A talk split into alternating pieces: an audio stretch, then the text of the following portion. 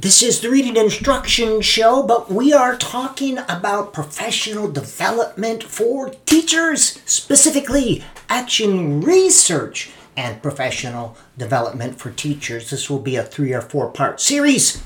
Now, teachers are the most significant variable in determining the quality of education that students receive and the amount of learning that occurs. Yet, when it comes to discussions about how to enhance learning or improve the quality of education, this most significant variable is often ignored. To make this variable even more significant, there must be continued investment in this most significant variable in teacher professional development. Now, action research can be one method, an efficient and effective method to use in this regard. These podcasts will examine a couple of things the process of becoming an expert teacher, that's what we're looking at today, the basics of action research, traditional professional development, and strategies for developing teacher expertise. But today we are focusing on being and becoming an expert teacher. Now, I'm wagging my finger at you. It is naive to think that a finished teaching product can be created in four semesters of any teacher preparation program. We don't create finished products. That's an insult to master teachers. These programs instead, teacher education programs, teacher preparation programs, provide the knowledge and the skills for pre-teach, uh, pre-service teachers to begin their journey toward becoming and being skillful professionals and eventually expert teachers. Toward this end, there are two necessary elements developing knowledge and engaging and in reflective analysis. As will be shown in these podcasts, action research can be used to develop and enhance both of these. But first of all, being and becoming an expert teacher. First thing is knowledge. A body of knowledge is an essential component of being and becoming an expert in any field. Now, for teaching, there are four kinds of knowledge necessary for teaching expertise pedagogical knowledge, pedagogical content knowledge, content knowledge, and knowledge of learners and learning. And I'll explain each one of these. First, pedagogical knowledge. This is knowledge of general teaching strategies used to impart information, to teach skills, or to enhance learning in all subject areas. This includes strategies such as cooperative learning, expository teaching, discovery learning, problem based learning, inquiry, universal design for learning, and various forms of multi level instruction. Now, expert teachers have toolboxes filled with an assortment of these strategies that can be used with a variety of students in a variety of situations. The second type of knowledge pedagogical content knowledge. Expert teachers have pedagogical content knowledge. This is knowledge of teaching strategies used to teach specific content or skills. For example, expert teachers know the best teachers for teaching best strategies for teaching reading or teaching science or teaching math or writing or other content areas. This is pedagogical content knowledge. So we have pedagogical knowledge, pedagogical content knowledge, and the third type of knowledge is content knowledge. This is a body of knowledge related to the subject matter that is to be taught expert teachers have subject area expertise.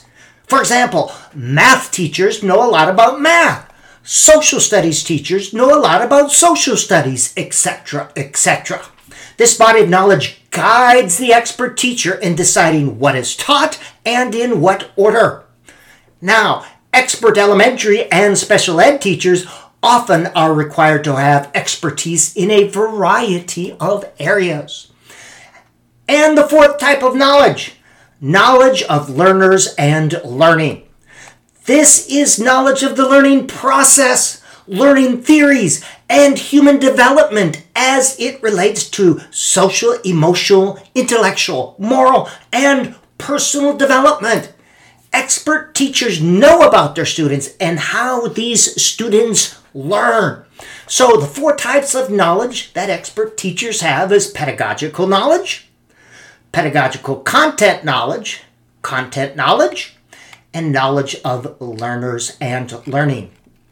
Now, expert teachers also reflect. So they have a body of knowledge, yes, four types of knowledge, and they engage in reflection. This is an element in being and becoming an expert teacher.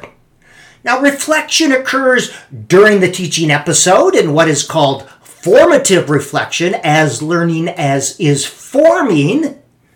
It also occurs after the teaching episode in what is called summative reflection. Reflective here occurs on three levels, three levels of reflection, and I'll describe each one. Level one is teaching effectiveness.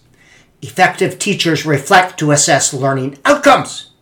Did my students learn? They examine the teaching episode in order to identify those things that worked well and those things that could have been done differently. Expert teachers are not teachers who do well all the time. We all have lessons that don't go well.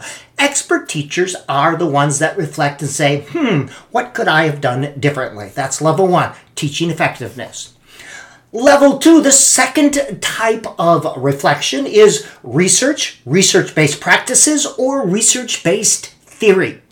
Decisions made by expert teachers are grounded in established theory and research based practices. These teachers pause, expert teachers, to examine their teaching practice to see if what they are doing aligns with a body of research and research based theory related to how humans best learn and how to best teach. Now, of course, it is hard to reflect at this level if you have nothing upon which to reflect. Thus, you can see the importance of having sufficient knowledge in each of the areas that I just described. So, you need that body of knowledge upon which to reflect. And the third level of reflection is values and philosophies. Teaching at the highest level requires teachers to pause to consider if what they are doing is in harmony with their personal and professional values and their teaching philosophy. Teacher reflection at this level is based on the premise that you can first identify a set of values and a teaching philosophy. It is important to have these. So, again, being and becoming an expert teacher Teachers, expert teachers have four types of knowledge pedagogical knowledge, basic strategies, pedagogical content knowledge, strategies for how to best teach specific content areas, content knowledge, knowledge about the subject area you are teaching, and knowledge of learners and learners. That's the ed psych stuff, how humans best learn. They also engage in reflection on the three levels. Level one, teaching effectiveness. Was the lesson effective? Level two, research based practices or research based theories. Did what I do, was it aligned with theory, research based theory or a body of research? And level three, values and philosophies. Did what I do, is what I'm doing aligned with my values and my educational philosophy? This has been the Reading Instruction Show, but we have been looking today at being and becoming an expert teacher.